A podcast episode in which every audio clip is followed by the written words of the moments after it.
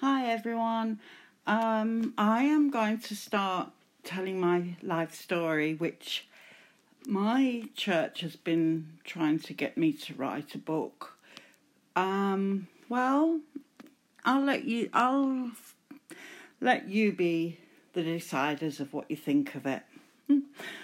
I don't know where to start though. So, anyone got any ideas?